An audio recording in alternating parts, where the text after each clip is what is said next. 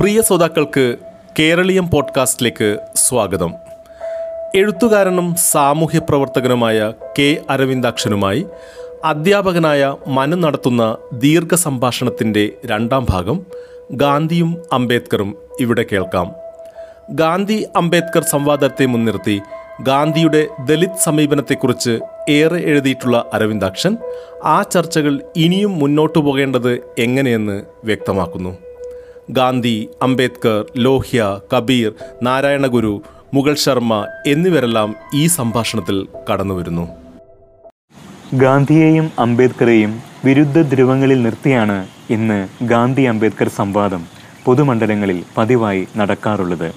എന്നാൽ ഗാന്ധി അംബേദ്കർ സമന്വയത്തെക്കുറിച്ച് ആയിരത്തി തൊള്ളായിരത്തി തൊണ്ണൂറ്റാറിൽ തന്നെ ഗാന്ധിയുടെ ദലിത് സമീപനം എന്ന പേരിൽ ഒരു നീണ്ട ലേഖനം അരവിന്ദാക്ഷൻ എഴുതുന്നുണ്ട്. കന്നഡ എഴുത്തുകാരനും ദലിത് ആക്ടിവിസ്റ്റുമായ ഡി ആർ നാഗരാജിനെ ആ ലേഖനത്തിൽ താങ്കൾ ഉദ്ധരിക്കുന്നുമുണ്ട്. ആയിരത്തി തൊള്ളായിരത്തി തൊണ്ണൂറ്റാറിൽ നിന്നും ഗാന്ധി അംബേദ്കർ സംവാദം എത്രമാത്രം മുന്നോട്ട് പോയതായാണ് തോന്നുന്നത്? അന്ന് അന്നത്തേക്കാൾ മോശമായ ഒരു അവസ്ഥയിലാണ് ഇന്ന് നമ്മൾ നിൽക്കുന്നത് ശരിക്കും. ഗാന്ധി അംബേദ്കർ സംവാദം വളരെ ഒരു അത് ശരിക്കും പറഞ്ഞു കഴിഞ്ഞാൽ ഏതൊക്കെ രീതിയിൽ അത് മുന്നോട്ട് പോകേണ്ടതായിരുന്ന സംഭാഷണം ഇന്ന് നമ്മൾ ഒരു ഒരു ഒരു ദളിത് കോൺസ്റ്റിറ്റ്യുവൻസി തന്നെ ഇന്ന് രൂപപ്പെട്ട് കഴിഞ്ഞിട്ടുണ്ട്. ഈ ദളിത് കോൺസ്റ്റിറ്റ്യുവൻസിയിലെ കുട്ടികൾ നമ്മളുടെ യുവാക്കളായാലും അല്ലെങ്കിൽ അതിന്റെ ചിന്തകരായാലും തന്നെ എല്ലാവരും തന്നെ അത് ഗാന്ധി ഒരു അവർക്ക് ഒട്ടും സ്വീകാര്യനല്ലാത്ത ആളായിട്ട് ഗാന്ധിയാണ് അവരുടെ എല്ലാ പ്രശ്നങ്ങൾക്കും കാരണമെന്ന് വരെയുള്ള ഒരു ചെറിയ തോതിലുള്ള ചെറിയല്ല വളരെ വലിയ തോതിലുള്ള ഒരു ഇത് വന്നിട്ടുണ്ട്. കേരളത്തിൽ ഒരു ഒരിക്കൽ പോലും ഒരു ഗാന്ധിയൻ ഒരു ഗാന്ധിയൻ ആക്ടിവിസ്റ്റുകളും അല്ലെങ്കിൽ ഗാന്ധിയൻ ഒരു ദളിത് ചിന്തകരും തമ്മിലുള്ള ഒരു സംഭാഷണം കേരളത്തിൽ നിന്നല്ല ഇന്ത്യയിൽ തന്നെ വളരെ അപൂർവമായിട്ടാണ് നടക്കുന്നുള്ളൂ. പക്ഷേ ഒരു വലിയ പ്രധാനമായിട്ടുള്ള സംഗതി എന്താ വെച്ചാൽ ഗാന്ധിയുടെ ലിറ്ററേച്ചർ പോലെ തന്നെ ഗാന്ധിയുടെ സാംസ്കാരിക ചരിത്രം എത്ര ആഴത്തിലേക്ക് പോകുന്നു? അല്ലെങ്കിൽ ലിറ്ററേച്ചർ സാഹിത്യം സംസ്കാരത്തിന്റെ ചരിത്രങ്ങളൊക്കെ അത്രയ്ക്കും ആഴത്തിൽ പോകുന്നു. അത് അത് വളരെ ശുഭോർദർക്കമായ സംഗതിയാണ്. വളരെ നല്ല പോസിറ്റീവായിട്ടുള്ളൊരു സംഗതിയാണ്. അംബേദ്കറിന്റെ ലോകം വികസിച്ചുകൊണ്ടിരിക്കുകയാണ്. അത് എന്നെ വളരെയധികം സന്തുഷ്ടനാക്കുന്നുണ്ട്.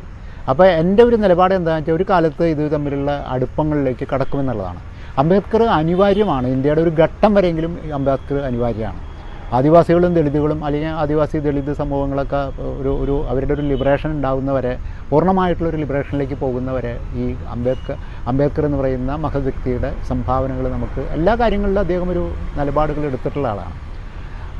അത് ആ അന്വേഷണം തുടർന്നു കൊണ്ടുപോവുക തന്നെ ചെയ്യും. പക്ഷേ നമുക്കിവിടെ കുറേം കൂടി കാണാനുള്ളതെന്ന് വെച്ചാൽ കന്നഡ കർണാടകത്തിലോ മറ്റുള്ള സ്ഥലത്ത് സംഭവിച്ചിട്ടുള്ളവരെ ഈ അംബേദ്കറിനും ഗാന്ധിക്കും ഇടയ്ക്ക് നിൽക്കുന്ന ഒരു വലിയ ബ്രിഡ്ജാണ് ശരിക്ക് രാമനോഹർ ലോഹ്യ. അത് നമ്മൾക്ക് സ്വീകരിക്കാനായിട്ട് നമുക്ക് കഴിഞ്ഞില്ല. അവിടെയും നമ്മളുടെ പരാജയം എന്ന് പറയുന്നത് മാർക്സിസത്തിന്റെ വലിയ ഹെഗ്മണി നമ്മളെ അതിന്റെ ഉള്ളിൽ നിന്നുകൊണ്ടാണ് നമ്മളിങ്ങനെ പൊരുതുന്നത് എന്നുള്ളതാണ് ഞാൻ നേരത്തെ ഈ ഗാന്ധിയുടെ കാര്യങ്ങൾ പറയുമ്പോൾ തന്നെ ഗാന്ധിയിൽ നിന്ന് എഴുതുക എന്നുള്ളത് വലിയ പ്രശ്നമാണ് കേരളത്തിൽ. ഗാന്ധിയിൽ നിന്നുകൊണ്ട് നിങ്ങൾക്ക് എഴുതാൻ ബുദ്ധിമുട്ടാണ്. മാർസിൽ നിന്നുകൊണ്ട് നിങ്ങൾക്ക് ഗാന്ധി എഴുതാം. മാർസിൽ നിന്നുകൊണ്ട് നിങ്ങൾക്ക് ലോഹ്യനെ സംസാരിക്കാം. മാർസിൽ നിന്നുകൊണ്ട് ഗാന്ധി മാർസിനെതിരായിട്ട് എഴുതാം മാർസിന് അനുകൂലമായിട്ട് എഴുതാം തീവ്ര എല്ലാ തീവ്രതകളിലേക്കും നിങ്ങൾ കടന്നു പോകാം പക്ഷേ ഗാന്ധിയിൽ നിന്നുകൊണ്ട് നിങ്ങൾക്ക് അങ്ങനെ ഒരു വഴിയില്ല. അംബേദ്കറിൽ നിന്നുകൊണ്ട് നിങ്ങൾക്ക് ഗാന്ധിയിലേക്ക് വരാം. ലോഹിയാണ് ശരിക്കും ഇതിനുള്ളിലുള്ളൊരു നല്ലൊരു ഒരു ഒരു പാലം ഉണ്ടായിരുന്നത്.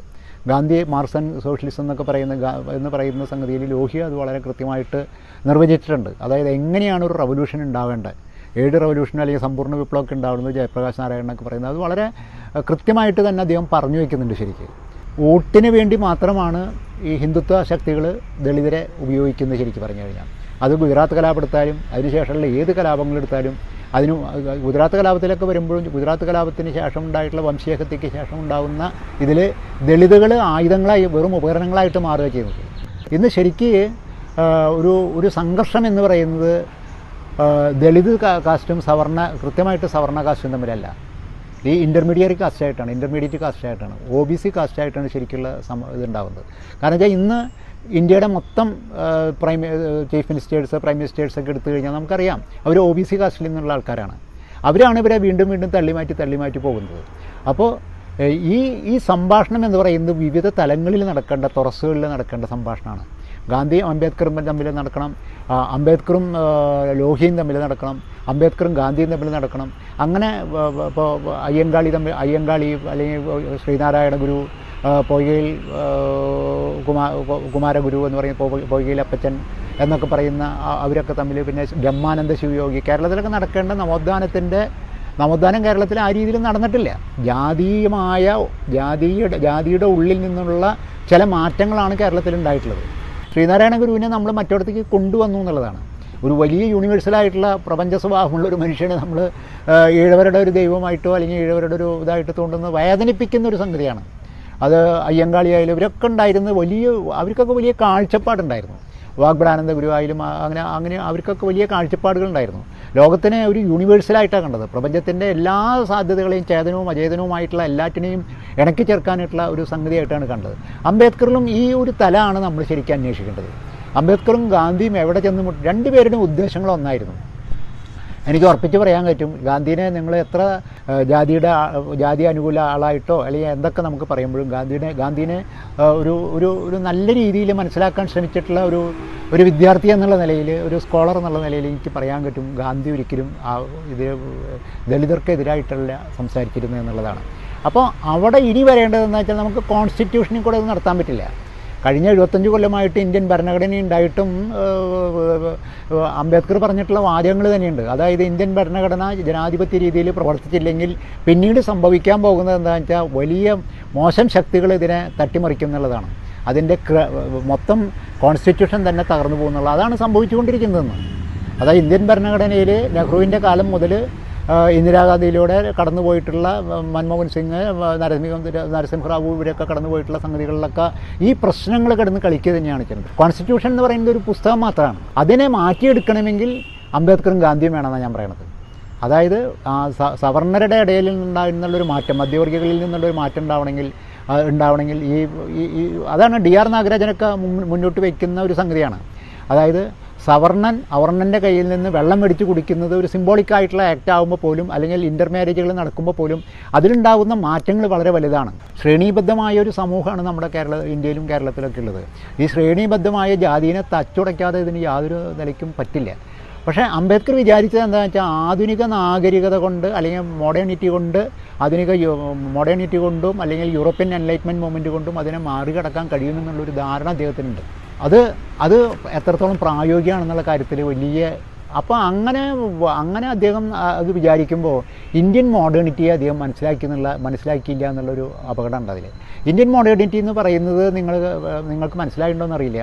ഇന്ത്യൻ മോഡേണിറ്റി എന്ന് ഞാൻ പറയുന്നത് വെച്ചാൽ പതിമൂന്നും പതിനാലും പതിനഞ്ചും നൂറ്റാണ്ടുകളിൽ ജീവിച്ചിരുന്ന ഭക്ത പോയറ്റ്സ് ഭക്തകവികൾ കബീർ നാനാക്ക് തുളസി എന്താ പറയുക തുക്കാറാം രവിദാസ് സൂർദാസ് എന്ന് പോലെയുള്ള ഈ കീഴാള ജാതികളിൽ നിന്ന് വന്നിട്ടുള്ള വലിയൊരു വലിയൊരു ഇന്ത്യയിലെ റിലേ റിനേസൻസ് നട നടന്നു എന്ന് പറയുന്നത് പല ഘട്ടങ്ങളിൽ പല തലങ്ങളിലായിട്ടാണ് നടന്നിട്ടുള്ളത്. അല്ലാണ്ട് ഒറ്റയ്ക്ക് ഇന്ത്യയിൽ മൊത്തം ജാതി ഉണ്ടായിരുന്നു എന്ന് പറയാൻ പറ്റില്ല നമുക്ക്. ഓരോ പ്രാദേശിക ദേശഭാഷകളുടെ സംസ്കാരങ്ങളാണ്. ഇത് പ്രാദേശികമായ സംസ്കാരങ്ങളിലൊക്കെ വ്യത്യ ഓരോ നാട്ടുരാജ്യങ്ങളിലുണ്ടായിരുന്ന വ്യത്യസ്തമായ രീതിയിലുള്ള ദളിതിനോടുള്ള സമീപനങ്ങൾ വ്യത്യാസമായിരുന്നു ശരിക്കും ഉണ്ടായിരുന്നത് അതിന്റെ ഉള്ളിൽ നിന്നാണ് കബീറിനെ പോലെ യൂണിവേഴ്സലായിട്ടുള്ള വലിയൊരു സംഗതി ഉണ്ടാകുന്നത് എന്താ കബീറിന്റെ ഒക്കെ ഉള്ളിലേക്ക് കടന്നുപോയാന്നറിയാം. അപ്പോൾ ഞാൻ എടുത്ത അടുത്ത ദിവസങ്ങളിൽ വായിച്ചുകൊണ്ടിരിക്കുന്ന പുരുഷോത്തം അഗർവാൾ എന്ന് അഗ്രവാൾ എന്ന് പറഞ്ഞിട്ടൊരാളുടെ പുസ്തകമുണ്ട്. കബീർ കബീർ എന്ന് പറഞ്ഞ്. ഞെട്ടിച്ച് കളയുന്ന രീതിയിലുള്ള സംഗതികളാണ്. ഞാൻ നല്ല രാത്രിയും കൂടി ഇത് വായിച്ചിട്ട് വായിക്കുമായിരുന്നു ശരിക്കും. ആ കബീറിന്റെ പതിനഞ്ചാം നൂറ്റാണ്ടിലോ പതിമൂന്നാം നൂറ്റാണ്ടിലോ പതിനാല് പതിനാല് പതിനഞ്ച് നൂറ്റാണ്ടുകളിലാണ് കബീർ ജീവിച്ചിരുന്നത്. ആയിരത്തി മുന്നൂറ്റി തൊണ്ണൂറ്റി എട്ടിനും ആയിരത്തി അഞ്ഞൂറ്റി പതിനെട്ടിനും ഇടയ്ക്കാന്ന് പറയുന്നുണ്ട്. അത്ര കാലം ജീവിക്കാൻ ഒരു നൂറ്റി ഇരുപത് വയസ്സ് ഒരാൾക്ക് ജീവിക്കാൻ പറ്റില്ല. അപ്പോൾ അതിനുള്ളിലുണ്ടായിട്ടുള്ള മാറ്റങ്ങൾ അദ്ദേഹം സവർണന്റെ വൈഷ്ണവ വൈഷ്ണവിസം അല്ലെങ്കിൽ രാമാനന്ദനാണ് അദ്ദേഹത്തിന്റെ ഗുരു. ഇപ്പുറത്ത് ഏറ്റവും താഴെയുള്ള മുസ്ലിം മൗലവിയുടെ അല്ലെങ്കിൽ മുസ്ലിം ഇതിന്റെയും ഇസ്ലാമിന്റെയും ഇതൊക്കെ ചേരുവകൾ കൂട്ടിക്കൊണ്ടുപോയിട്ടുള്ള ഒരു വീവറായിരുന്നു ശരി ജീവിതകാലം മുഴുവൻ ഭയങ്കരമായിട്ട് കണ്ടുപിടിക്കേണ്ടതാണ് ശരിക്കും. ഗാന്ധിയിലേക്ക് ഒരുപാട് വഴികളുണ്ട് കബീറിന്. അതായത് ഒരു ഫാമിലി ലൈഫ് എങ്ങനെ കൊണ്ടുപോകണം എന്നുള്ളതാണ്. ഒരു ഫാമിലി ലൈഫിൽ കൂടെ വരുമ്പോൾ മാത്രമാണ് നമുക്ക് അതിന്റെ കൃത്യമായിട്ടുള്ള ഒരു എന്താണ് നമ്മുടെ മുനകളെന്ന് നമുക്ക് മനസ്സിലാവുക. കബീർ ഒരു വീവറാവുകയും അദ്ദേഹം ഫാമിലി ലൈഫ് കൊണ്ട് നടക്കുകയും ചെയ്തിരുന്ന ഒരു മനുഷ്യനായിരുന്നു അപ്പോൾ അദ്ദേഹത്തിന് അദ്ദേഹത്തെ അദ്ദേഹത്തിന്റെ ഒരു വലിയ പ്രത്യേകത എന്ന് പറഞ്ഞാൽ അതൊരു മോഡേണിറ്റി ആയിരുന്നു. അക്കാലത്ത് ഇന്ത്യൻ മോഡേണിറ്റി എന്ന് പറഞ്ഞു കഴിഞ്ഞാൽ ആധുനിക നാഗരികതയുടെ അല്ലെങ്കിൽ ആധുനിക മോഡേണിറ്റിക്കൊപ്പം തന്നെ ഇന്ത്യയിലും ഒരു മോഡേണിറ്റി പതിനെട്ട് പത്തൊമ്പത് നൂറ്റാണ്ട് വരെ നിലനിന്നിരുന്നു. ഇന്ന് നിലനിൽക്കുന്നുണ്ട്. അത് പൂർണമായിട്ടും മോഡിക്കോ അല്ലെങ്കിൽ യൂറോപ്യൻസിനോ തള്ളിക്കളയാനായിട്ട് കഴിയില്ല. അത് തകർക്കാനായിട്ട് എന്ത് ബാക്കി ബാക്കി അത് അവിടെ നിൽക്കും. ശരിക്കും ബാക്കി നിൽക്കും. ഈ ഇന്ത്യൻ മോഡേണിറ്റിയെ അംബേദ്കർ കൃത്യമായിട്ട് മനസ്സിലാക്കിയിട്ടുണ്ടായിരുന്നോ എന്ന് എനിക്ക് സംശയമുണ്ട്. അത് അദ്ദേഹം അത് അത് അതുകൊണ്ടാണ് അദ്ദേഹം മോഡേണിറ്റിയെ അദ്ദേഹം പൂർണമായിട്ട് സ്വാംശീകരിച്ചുകൊണ്ട് ആ മോഡേണിറ്റി സിറ്റികൾ വേണമെന്ന് പറഞ്ഞിരുന്ന ഒരാളാണ്. അതായത് നഗരങ്ങൾ വേണമെങ്കിലും ആ നഗരത്തിലേക്ക് വരുമ്പോഴെങ്കിലും ഈ ദളിത് ആളുകൾക്ക് ഒരു ജാതിയുടെ പ്രശ്നങ്ങൾ ഉണ്ടാവില്ല എന്ന് പറയുന്നു വരുന്ന അത് സത്യമുണ്ട്. അതിൽ കുറേ സത്യമുണ്ട്. ഇതിനെ തകർക്കുക എന്നുള്ളതാണ് ഗാന്ധിയുടെ മറ്റൊരു സ്ട്രാറ്റജി ആയിരുന്നത്. ഗാന്ധി ഇതിനെ എതിരായിട്ടാണ് ഗാന്ധിയുടെ ജീവിതം മുഴുവൻ ഉണ്ടായിരുന്നത്. അതാണ് ഗാന്ധി ഹരിജനങ്ങളെന്ന് വിളിക്കുമ്പോഴും അത് ഹരിജനങ്ങളെന്ന് ഗാന്ധി അവിടെ വിളിക്കുമ്പോൾ ഗാന്ധി ഉദ്ദേശിച്ചിരുന്നതെന്ന് വെച്ചാൽ ഹരിയുടെ ജനങ്ങളായിട്ടുള്ള ഹരിക്ക് വേണ്ടപ്പെട്ടവരായിട്ടുള്ളത് ഒരാൾ കൂട്ടർ മാത്രമേ ഉള്ളൂ. അത് ദളിതരാണ് നിങ്ങൾ സവർണർ ഹരിയുടെ ആൾക്കാരല്ല. നിങ്ങൾ കാപട്യമുള്ളവരാണ്. നിങ്ങൾ ദളിതിലെ ആ ദളിത് ആ സത്വത്തെ മനസ്സിലാക്കുകയും ആദ്യ കീഴാള സമൂഹത്തെ മനസ്സിലാക്കുകയും ചെയ്യുമ്പോൾ മാത്രമേ നിങ്ങൾ ആ ദളിത് സത്വത്തിലേക്ക് പ്രവേശിക്കുന്നുള്ളൂ. നിങ്ങളൊരിക്കലും ഹരിയുടെ ആൾക്കാരല്ല. ഇത് അടുത്ത കാലത്ത് ഗോപാൽ ഗുരുവിന്റെ ഒരു ലേഖനം എക്കണോമിക് ആൻഡ് പൊളിറ്റിക്കൽ വീക്കിലി വായിച്ചു. അതിൽ അദ്ദേഹത്തിന്റെ ആശയമാണ് ഞാൻ ഈ കുറേ കൂടി സ്പഷ്ടമാക്കി പറഞ്ഞത്. ഗാന്ധി ഗാന്ധിനെ മനസ്സിലാക്കുമ്പോൾ തന്നെ നമ്മൾ ഇന്ത്യയിൽ ഗാന്ധി മനസ്സിലാക്കപ്പെടുന്നില്ല എന്നുള്ളൊരു വലിയ വലിയൊരു ഇതുണ്ട്. ഇന്ത്യയിൽ നിന്നല്ല കേരളത്തിലായിരുന്നു. ഗാന്ധി ഗാന്ധിയുടെ ജീവിതത്തിലൂടെ പഠിച്ചു പോകുമ്പോൾ ഗാന്ധി എവിടെ ഗാന്ധി ഒരിക്കലും മാറ്റങ്ങൾ ഉണ്ടാക്കുന്നത് ആ മാ ഇവോൾവ് ചെയ്തുകൊണ്ടിരുന്നൊരു മനുഷ്യനായിരുന്നു. കാഫിർ എന്ന് ആഫ്രിക്കയിലെ നിഗ്രോകളെ വിളിച്ച് കറുത്തവർഗക്കാരെ വിളിച്ചിരുന്ന ആ ഗാന്ധി തന്നെയാണ് പിന്നീട് അവരുടെ ആളായിട്ട് മാറുന്നതും. അപ്പോൾ അരുന്ധതി റോയിക്കൊക്കെ വളരെ പെട്ടെന്ന് ഗാന്ധിനെ മാറ്റിയെടുക്കാൻ കഴിയും. ആയിരത്തി തൊള്ളായിരത്തി രണ്ടിലൊക്കെ ഗാന്ധി ആയിരത്തി എണ്ണൂറ്റി തൊണ്ണൂറ്റെട്ടിലൊക്കെ വരുന്ന ഗാന്ധി കാഫിർ എന്ന് വിളിച്ചിട്ടുണ്ട്. ഇഷ്ടം പോലെ അതിന് ഉദാഹരണങ്ങളുണ്ട്. അതിൽ നിന്ന് നമ്മളൊരു ചെറിയ കുട്ടിയുടെ ഉടുപ്പല്ല മുതിർന്നൊരു സ്ത്രീക്ക് ഉണ്ടാവുക. രണ്ട് വയസ്സുള്ള കുട്ടിയുടെ ഉടുപ്പ് ഒരു ഇരുപത്തഞ്ച് വയസ്സ് സ്ത്രീനെ ഇടിക്കണം എന്ന് പറഞ്ഞു കഴിഞ്ഞാൽ മറ്റുള്ളവർക്കൊക്കെ ഇവോൾവ് ചെയ്യാം ഗാന്ധിക്ക് ഇവോൾവ് ചെയ്യാൻ പറ്റില്ല എന്ന് പറയുന്നത് തെറ്റുണ്ട്. അപ്പോൾ ഈ ഇവല്യൂഷൻ നടന്നിട്ടുള്ളത് ഗാന്ധിയിൽ വളരെയധികം ഇവല്യൂഷൻ നടന്നിട്ടുണ്ട്. ഓരോ ഘട്ടത്തിലും ഗാന്ധി വളരെ ഗാന്ധിയുടെ ന്യൂയാൻസസ് ഭാവതലങ്ങൾ നമ്മൾ അന്വേഷിക്കുകയാണെങ്കിൽ ഈ തലമാണ് ഞാൻ പൊളിറ്റിക്കൽ തലത്തിനേക്കാൾ കൂടുതൽ അന്വേഷിക്കുന്നത്. ഇതാണ് ഞാൻ ഈ ആസക്തിയുടെ തലങ്ങളും ധാർമ്മികതയുടെ തലങ്ങളും ഗാന്ധിയുടെ ജൈവിക തലങ്ങളെന്ന് പറയുന്നത്. ആ തലത്തിലേക്ക് നമ്മളുടെ അന്വേഷണങ്ങൾ പോകുന്നില്ല. ഇന്ത്യൻ അന്വേഷണങ്ങൾ പോകുന്നില്ല. ഇതിനെ കൂട്ടി വായിക്കുമ്പോൾ മാത്രമേ നമുക്ക് അംബേദ്കറും ഗാന്ധിയുള്ള ഒരു സമന്വയത്തിലേക്ക് നമുക്ക് എത്താൻ പറ്റുള്ളൂ. അങ്ങനെ അങ്ങനെ അങ്ങനെ വരുമ്പോൾ മാത്രമാണ് ഗാന്ധിയും അംബേദ്കറും തമ്മിലുള്ള ഒരു സംഭാഷണം നൽകുകയും അതിന് ഒരു പാലമായിട്ട് നിൽക്കാൻ കഴിയുന്ന ഒരാളാണ് ശരിക്കും രാമനോഹർ ലോഹ്യ. അത് ആ സംഭാഷണങ്ങളിൽ നിന്ന് നടക്കുന്നില്ല എന്നുള്ളതാണ്. അത് നടക്കാതിരിക്കുന്നതിന് പ്രധാന കാരണക്കാർ ഒന്ന് നാഷണൽ തലത്തിലെ ഹിന്ദുത്വ ഫോഴ്സസാണ് സംഘപരിവാറാണ് ആർ എസ് എസിന്റെ ഫോഴ്സാണ് ഒരു യൂണിവേഴ്സൽ ഹിന്ദുമതം ഇല്ല. യൂണിവേഴ്സലായിട്ടുള്ള ഒരു ഹിന്ദുമതം ഒന്നും ഒരു ഒരു ഒരു ഒരിക്കലും ഉണ്ടായിട്ടില്ല. അവർ ആർ എസ് എസ് കൊണ്ടുവരുന്ന ഹിന്ദുമതം എന്ന് പറയുന്നത് ഇരുന്നൂറ് കൊല്ലത്തെ മാത്രം പഴക്കമുള്ള ഒരു യൂറോപ്യൻ ഹിന്ദുമതമാണ്. സെമിറ്റിക് മതത്തിന്റെ ധാരയിലുള്ള അതേ രീതിയിലുള്ള അതിന്റെ ഹിംസകളും ഹിംസകളും താറ്റുകളും പല്ലുകളൊക്കെയുള്ള ഒരു മതം നഖങ്ങളും ഇതൊക്കെയുള്ള ഒരു മതം മാത്രമാണ്. അതുകൊണ്ടാണ് അത് വയലന്റ് ആവുന്നത് മറ്റൊരു തരത്തിൽ നിങ്ങൾ ഈ ഭക്തി മൂവ്മെന്റിൽ കൂടെ വരുന്ന സൂഫിസത്തിനെയും മറ്റേനെയും എല്ലാറ്റിനെയും ആകീരണം ചെയ്യുന്ന ഇന്ത്യൻ മോഡേണിറ്റിയെ അന്വേഷിക്കുന്ന ഇന്ത്യൻ മോഡേണിറ്റിയുടെ വിവിധ തലങ്ങളെ അന്വേഷിക്കുന്ന ഒരു ഹിന്ദു മതം എന്ന് പറയുന്നത് ഇതിന് ഇതുമായിട്ട് യാതൊരു ബന്ധമില്ലാത്തതാണ് അപ്പോൾ അതിനെ അംബേദ്കർ വേണ്ട വിധം മനസ്സിലാക്കിയില്ലയോ മനസ്സിലാക്കിയിട്ടുണ്ടോ ഇല്ലയോ എന്നുള്ള ഒരു കാര്യത്തിൽ സംശയമുണ്ട്. അതുപോലെ തന്നെ മറ്റൊരു കാര്യം എന്താണെന്ന് കഴിഞ്ഞാൽ ഈ സിറ്റികളെ പറ്റി ഈ നാഗരികതകളെ പറ്റി എൻലൈറ്റ്മെന്റിന്റെ ഡെവലപ്മെന്റിനെ പറ്റിയിട്ട് ഒരു മോഡേൺ ഡെവലപ്മെന്റിൽ കൂടെ ഇതിന് മാറ്റിയെടുക്കാൻ കഴിയുമെന്നുള്ള ഒരു ധാരണ അംബേദ്കറിന് വളരെ കാര്യമായിട്ട് ഉണ്ടായിരുന്നു. അപ്പോൾ അങ്ങനെ വരുമ്പോൾ തന്നെ നമ്മളുടെ നാട്ടിലുള്ള അറിവുകൾ ഈ ഇന്ത്യൻ മോഡേണിറ്റിയുടെ ഉള്ളിലുണ്ടായിരുന്ന ആളുകളുടെ അറിവുകൾ ഓരോ പ്രവിശ്യകളിലും ഓരോ ജാതി സമൂഹം ജാതി ജാതികളിലുണ്ടായിരുന്ന അറിവുകൾ കുറയുന്നത് അതാണ് ഒരു ഒരു പക്ഷേ നമ്മൾ കൊട്ട നെയ്യുന്നതും മുറ നെയ്യുന്നതുമായിട്ടുള്ള ഒരു കൂട്ടരുണ്ടാവും. അല്ലെങ്കിൽ വേറെ തരത്തിൽ കൃഷി ചെയ്യുന്ന പുലയരുണ്ടാവും. അല്ലെങ്കിൽ വേറെ വാസ്തുവിദ്യ അറിയുന്ന വേറെ ആൾക്കാരുണ്ടാവും. അല്ലെങ്കിൽ ഈ ദളിത് വർഗത്തിൽ ദളിത് ജാതികളിൽപ്പെട്ട ആളുകൾക്ക് ഒരുപാട് ട്രഡീഷണൽ ആയിട്ടുള്ള നോളജുകളുണ്ടാവും വല്ലാത്ത നോളജാണ് അവരുടെ. വിസ്ഡം എന്ന് പറയുന്ന സംഗതിയുണ്ട്. കൃഷിയെപ്പറ്റി അവരെപ്പോലെ പോലെ സംസാരിക്കാൻ കഴിയുന്ന ആളുകളില്ല. നമ്മൾ ഈ നാഗരികതേനെ പൂർണമായിട്ട് യൂറോപ്യൻ നാഗരികതേനെ പൂർണമായിട്ട് ആവണോട് കൂടിയിട്ട് ഈ അറിവുകളൊക്കെ നമുക്ക് കെട്ടുപോവുക ചെയ്യുന്നത്. അതിന് പകരം ജാതി സമൂഹങ്ങളെ സമൂഹത്തെ ജാതി തൊഴിലുകളെ സമൂഹത്തിന്റെ തൊഴിലുകളായിട്ട് മാറ്റണം. അത് കേരളത്തിൽ സംഭവിച്ചിട്ടുണ്ട് ശരിക്കും പറഞ്ഞു കഴിഞ്ഞാൽ. കേരളത്തിൽ ഒരു കാലത്ത് അത് ദളിത് രീതിയിലല്ല സംഭവിച്ചിട്ടുള്ളത്. നമ്മൾ കേരളത്തിലെ ഒരു കാലത്ത് ഗൾഫ് ഭൂമിന്റെ നമ്മൾ അങ്ങനെ അങ്ങോട്ട് പറയാം ആയിരത്തി തൊള്ളായിരത്തി എഴുപതുകൾക്ക് ശേഷമുള്ള ഈ ഗൾഫ് പണത്തിന്റെ വലിയ ഒഴുക്കൊത്തൊഴുക്കിൽ വന്നപ്പോൾ നമുക്ക് സ്വർണാഭരണങ്ങളും മറ്റു സാധനങ്ങളൊക്കെ കുറേ പണിയാനായിട്ട് കുറേ കൂടുതൽ ആൾക്കാർ വന്നിരുന്നു. അല്ലെങ്കിൽ വീടുകൾ പണിയാനായിട്ട് കുറേ കലാശാരിമാരും മരാശാരിമാരും കുറേ ആൾക്കാർ വണ്ടി വന്നിരുന്നു. അപ്പോൾ ഈ രണ്ട് മേഖലകളിലും അതായത് കെട്ടിട നിർമ്മാണത്തിലും ഈ ആഭരണ നിർമ്മാണത്തിലും നമ്മളുടെ അവിടെ വിശ്വകർമാളിൽ നിന്ന് ഈ സാധനം പോയി. വിശ്വകർമാളിൽ നിന്ന് പോയിട്ട് ഇത് നായന്മാരിലേക്കും ക്രിസ്ത്യാനികളിലേക്കും ഒ ബി സി ആളുകളിലേക്കൊക്കെ അത് എത്തിക്കഴിഞ്ഞിട്ടുണ്ട്. ഈ തൊഴിൽ അവർക്ക് അറിയാം ഈ തൊഴിൽ അവർക്ക് അറിയണോട് കൂടിയിട്ട് അവരാണ് ശരിക്ക് ഈ വിശ്വകർമ്മ ഗ്രൂപ്പിനെ മുഴുവൻ തള്ളി മാറ്റിക്കൊണ്ട് അവരാണ് ശരിക്കും പ്രബലരായി നിൽക്കുന്നത്. ഇന്ന് കേരളത്തിലെ ജ്വല്ലറി കടത്ത് കടയെടുത്ത് കഴിഞ്ഞാൽ അതിൽ വിശ്വകർമ്മയുടെ ഒന്നുമില്ല അവരുടെ കാശൊന്നുമില്ല. അവർക്ക് അല്ലെങ്കിൽ ആശാരിമാരെടുത്ത് കഴിഞ്ഞാൽ അവരാണ് നമ്മളുടെ അമ്പലങ്ങളും അല്ലെങ്കിൽ ഇന്ത്യയിലെ ലോകത്തിൽ ഇന്ത്യയിലെ ഏറ്റവും വലിയ ആർക്കിടെക്ചർ ഉണ്ടാക്കി വെച്ചിട്ടുള്ള ഈ ആശാരിമാരുടെ സ്തബ്ധികളാണ് നമ്മൾ തൊഴേണ്ട ആ വലിയ മനുഷ്യരാണ്. കേരളത്തിലെ പുലിയരെ പോലെ ഈ കേരളത്തിന്റെ മണ്ണിന്റെയും കൃഷിയുടെയും ഞാറ്റുവേലകളുടെയും വിത്തുകളുടെയും വിവരം അറിഞ്ഞിരുന്ന ആൾക്കാരില്ല. ആ ഒരു ഒരു സംവാദം നമുക്ക് കൊണ്ടുപോകാൻ കഴിഞ്ഞിട്ടില്ല. അത് കൃത്യമായിട്ട് ഗാന്ധിയിലൊക്കെ ആ സംവാദത്തിന്റെ വേരോട്ടമുണ്ട്.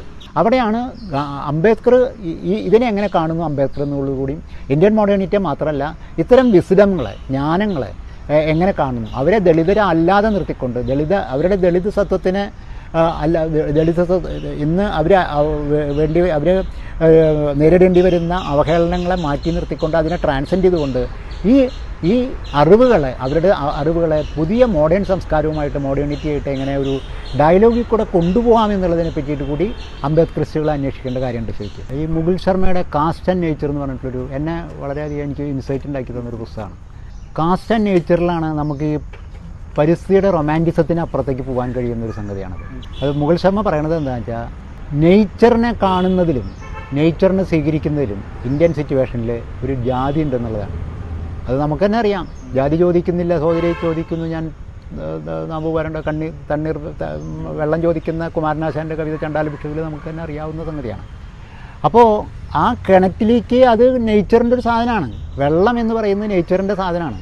ആ നേച്ചറിന്റെ സാധനം എടുത്തു കൊടുക്കാനായിട്ട് ഒരു ദളിത് സ്ത്രീക്ക് കഴിയുന്നില്ല. അവിടെ ജാതി വരികയാണ് ചെയ്യുന്നത്. അപ്പോൾ മൊത്തത്തിൽ പ്രകൃതിയുടെ എല്ലാ കാര്യങ്ങളിലും പ്രകൃതിയിലേക്ക് കടക്കും തോറും പ്രകൃതിനെ കെട്ടിപ്പിടിച്ചിരിക്കുന്ന അല്ലെങ്കിൽ പ്രകൃതിയോട് സാധ്യം പ്രാപിക്കുന്ന മധ്യവർഗികളുടെ ഇടയിൽ നിന്നല്ലാതെ അതിനെ മോചിപ്പിക്കേണ്ട ഒരു പ്രശ്നമുണ്ട്. ഈ പരിസ്ഥിതി സ്നേഹം എന്ന് പറയുന്നത് മധ്യവർഗികളുടെ ഇടയതല്ലാതെ ഒരു ദളിത് ദളിത് പരിപ്രേക്ഷ്യത്തിന്റെ ദളിത് ജീവിതാവസ്ഥയുടെ ജലിത ജലിത ദളിത് നോളജ് സിസ്റ്റത്തിന്റെ ഭാഗമായിട്ട് ഇത് കൊണ്ടുവരേണ്ടതുണ്ട് ശരിക്കും പറഞ്ഞു കഴിഞ്ഞാൽ ഏറ്റവും പ്രകൃതിയുമായിട്ട് ഏറ്റവും അടുത്ത് പെരുമാറിയിട്ടുള്ള പ്രകൃതിയുടെ എന്താ പ്രകൃതിയിൽ കിടന്നുറങ്ങിയിട്ടുണ്ട്. പാളത്തിന്റെ വരമ്പത്ത് അടിമകളെപ്പോലെ കിടന്നുറങ്ങിയിരുന്ന പുലയരാണ്. ഏഹ്, ഇണചേരലും ഭക്ഷണം വെക്കലും എല്ലാം ചെയ്ത് കുട്ടികളെ പ്രസവിക്കലൊക്കെ ചെയ്തിട്ടുള്ള ആ ദളിതരാണ് നമ്മുടെ കോൾപ്പാടങ്ങളെ നികത്തിയെടുത്ത് ഇന്ന് ഈ നിലയിലെത്തിയിട്ടുള്ളത്. നമ്മളുടെ കോൾപ്പാടത്തിന്റെ കേരളത്തിന്റെ കോൾപ്പാടങ്ങൾ എന്ന് പറയുന്നത് അവരുടെ കൈയാണ് ശരിക്ക്. ആ മണ്ണ് അവരുടെയാണ്. അതിൽ അവർക്ക് എം എസിനെ പോലെയുള്ള എം എസും എം എസിനെ പോലെയുള്ള ഇടതുപക്ഷ സർക്കാരാണ് അവരുടെ അത് തട്ടിപ്പറിച്ചിട്ട് ശരിക്കും പറഞ്ഞാൽ ഈഴവന്റെയും ക്രിസ്ത്യാനിന്റെ ക്രിസ്ത്യാനിറ്റിയുടെയും മിഡിൽ ക്ലാസിന്റെ ഒരു മിഡിൽ ഇട ഇടനിലക്കാരന്റെ കയ്യിലേക്ക് നമ്മുടെ മൊത്തം ഭൂനയത്തിനെ മാറ്റിക്കൊടുത്തത്. അവർക്ക് കുറേശ്ശെ അഞ്ച് സെന്റ് അഞ്ച് സെന്റിലേക്ക് കിട്ടിയെന്നുള്ളത് അതിനപ്പുറത്തേക്ക് അത് പോയിട്ടില്ല. ഇന്ത്യയിൽ ഇത് മുഴുവനാണ്. ഇന്ത്യയിൽ ഇന്നും മറ്റവരുടെ കയ്യിൽ തന്നെയാണ് കിടക്കുന്നത്.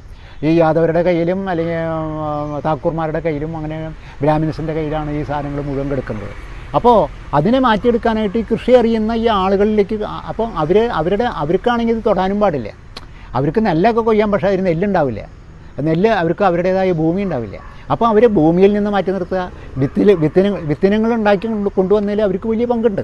ഒരു കേരളത്തിൽ ഇന്ത്യയിലൊക്കെ മൊത്തം പത്തറുപതിനായിരം വിത്തിനങ്ങളുണ്ട് ശരിക്കും. കാലികളും മറ്റതൊക്കെ ആയിട്ട് ഒരുപാട് സാധനങ്ങളുണ്ട്. ആ റിച്ചാരിയനെ വായിക്കുമ്പോൾ അറിയാം നിങ്ങൾക്ക്. റിച്ചാരിയയുടെ ഈ റിച്ചാരിയയുടെ റിച്ചാരിയും എം എസ് സ്വാമിനാഥനും തമ്മിലുള്ള തർക്കത്തിൽ നിന്ന് നമുക്കത് മനസ്സിലാവും. റിച്ചാരിയ എങ്ങനെയാണ് അവഹേളിക്കപ്പെട്ട് പീഡിതനായിട്ടാണ് റിച്ചാരിയ ഡൽഹിയിൽ കിടന്ന് മരിക്കുന്നത്? ഒരു ആരും തിരിഞ്ഞു നോക്കാതെ റിച്ചാരിയുടെ ഈ സാധനങ്ങൾ മുഴുവൻ മുകളിലേക്ക് പോവുകയാണ് ചെയ്യുന്നത്. ഇന്ന് നമുക്ക് ആ ഒരു തരത്തിൽ ജാതീയമായ വേർതിരിവുകളില്ലാതെ ഈ വിത്തിനങ്ങളെയോ അല്ലെങ്കിൽ നമുക്ക് അത് വിത്തൊക്കെ ഉണ്ടാക്കിക്കൊണ്ടിരിക നെല്ലൊക്കെ ഉണ്ടാക്കിക്കൊണ്ടിരിക ധാന്യങ്ങളൊക്കെ ഉണ്ടാക്കിക്കൊണ്ടിരിക അല്ലെങ്കിൽ മറ്റുള്ള എല്ലാ സാധനങ്ങളും ഉണ്ടാക്കിക്കൊണ്ടുവരിക അതിന്റെ അവകാശം മറ്റവർക്ക് കൊടുക്കുക എന്നുള്ളതാണ് അത് ഈ പരിസ്ഥിതി വിജ്ഞാനത്തിലും ഉണ്ട് ശരിക്കും. പരിസ്ഥിതിയുടെ ആളുകൾ ശരിക്കും പറഞ്ഞു കഴിഞ്ഞാൽ അതിന്റെ അടിത്തട്ടിൽ കിടക്കുന്ന ആളുകൾക്കാണ് പരിസ്ഥിതിയുടെ ശരിക്കും നാടിയും ഞരമ്പും അറിയാൻ പറ്റുക. ഒരു പാടത്തിന്റെ വെള്ളച്ചാലുകൾ എങ്ങനെ പോകണം അല്ലെങ്കിൽ ഒഴുക്ക് എങ്ങനെ ഉണ്ടാവണം? കുട്ടനാടിന്റെ മൊത്തം സംസ്കൃതിയെ പറ്റിയിട്ടും കുട്ടനാടിന്റെ നാടി ഞരമ്പുകളെ പറ്റിയും അറിയാവുന്നത് ശരിക്കും തണ്ണീർമുക്കം വണ്ട വണ്ട് വരാനായിട്ട് മുമ്പ് മറ്റവർക്കാണ്. അതായത് ദളിത് കാശിലുള്ള ആൾക്കാർക്ക് അത് മുഴുവൻ അറിയാവുന്നത്. ആ ആളുകളെ മാറ്റി നിർത്തിക്കൊണ്ട് നിങ്ങൾക്ക് ജാതിനെ നേച്ചറിനെ പറ്റി ചർച്ച ചെയ്യാൻ പറ്റില്ല. അപ്പോൾ അതാണ് കാസ്റ്റ് ആൻഡ് നേച്ചറിൽ ഇയാൾ വേറെ തരത്തിൽ അത് പറയും. ഇദ്ദേഹം പറഞ്ഞു പോകുന്ന ഒരു സംഗതി. വളരെ സ്റ്റഡി ചെയ്യേണ്ട ഒരു ഒരു മേഖലയായിട്ടാണ് എനിക്കത് തോന്നുന്നത്. എങ്ങനെയാണ് ജാതിയും നേച്ചറും പ്രകൃതിയും നേച്ചറും തമ്മിലുള്ള നമ്മളെ സംബന്ധിച്ചിടത്തോളം മധ്യവർഗീയ സംബന്ധിച്ചിടത്തോളം ഞാൻ ആദ്യം തന്നെ പറഞ്ഞ പോലെ ആദ്യത്തെ കാലഘട്ടങ്ങളിൽ പത്തോ ഇരുപത്തെട്ട് ഇരുപത്തൊമ്പത് വയസ്സുള്ളപ്പോൾ എനിക്കും പ്രകൃതി ഒരു റൊമാന്റിക് പരികല്പനയിലായിരുന്നു അതായത് കാൽപ്പനികമായ അതിന്റെ ഭാവങ്ങളിലായിരുന്നു. പിന്നെ പിന്നീടാണ് അത് നമുക്ക് നമ്മളിൽ തന്നെ അത് മാറി വരുന്നത്. പ്രകൃതി ഒരു വിഭവമാണ്. ആ വിഭവത്തെ എങ്ങനെ നമ്മൾ ലിമിറ്റഡ് ആയിട്ടുള്ള നമ്മളുടെ യാന്ത്രിക നമ്മൾ നമ്മളെ ടെക്നോളജി കൊണ്ട് ലിമിറ്റഡ് ആയിട്ട് മാത്രമേ അതിന് ഉപയോഗിക്കാൻ പാടുള്ളൂ. ഇതറിയാവുന്നൊരു ദളിതരായിരുന്നു. അവരൊരിക്കലും തോന്നിവാസങ്ങൾ കാണിക്കില്ല. പ്രകൃതിനെ അവരൊരിക്കലും അവർ അവർ നശിപ്പിച്ചുകൊണ്ട് ഒരു സാധനം ചെയ്യില്ല അവർ അവർ പ്രകൃതിക്ക് വീഞ്ഞു എന്താ പറയുക അവരുടെ ദൈവങ്ങളൊക്കെ പ്രകൃതിയായിട്ട് ബന്ധപ്പെട്ടുകൊണ്ടുള്ള ദൈവങ്ങളാണ് അവർക്ക്.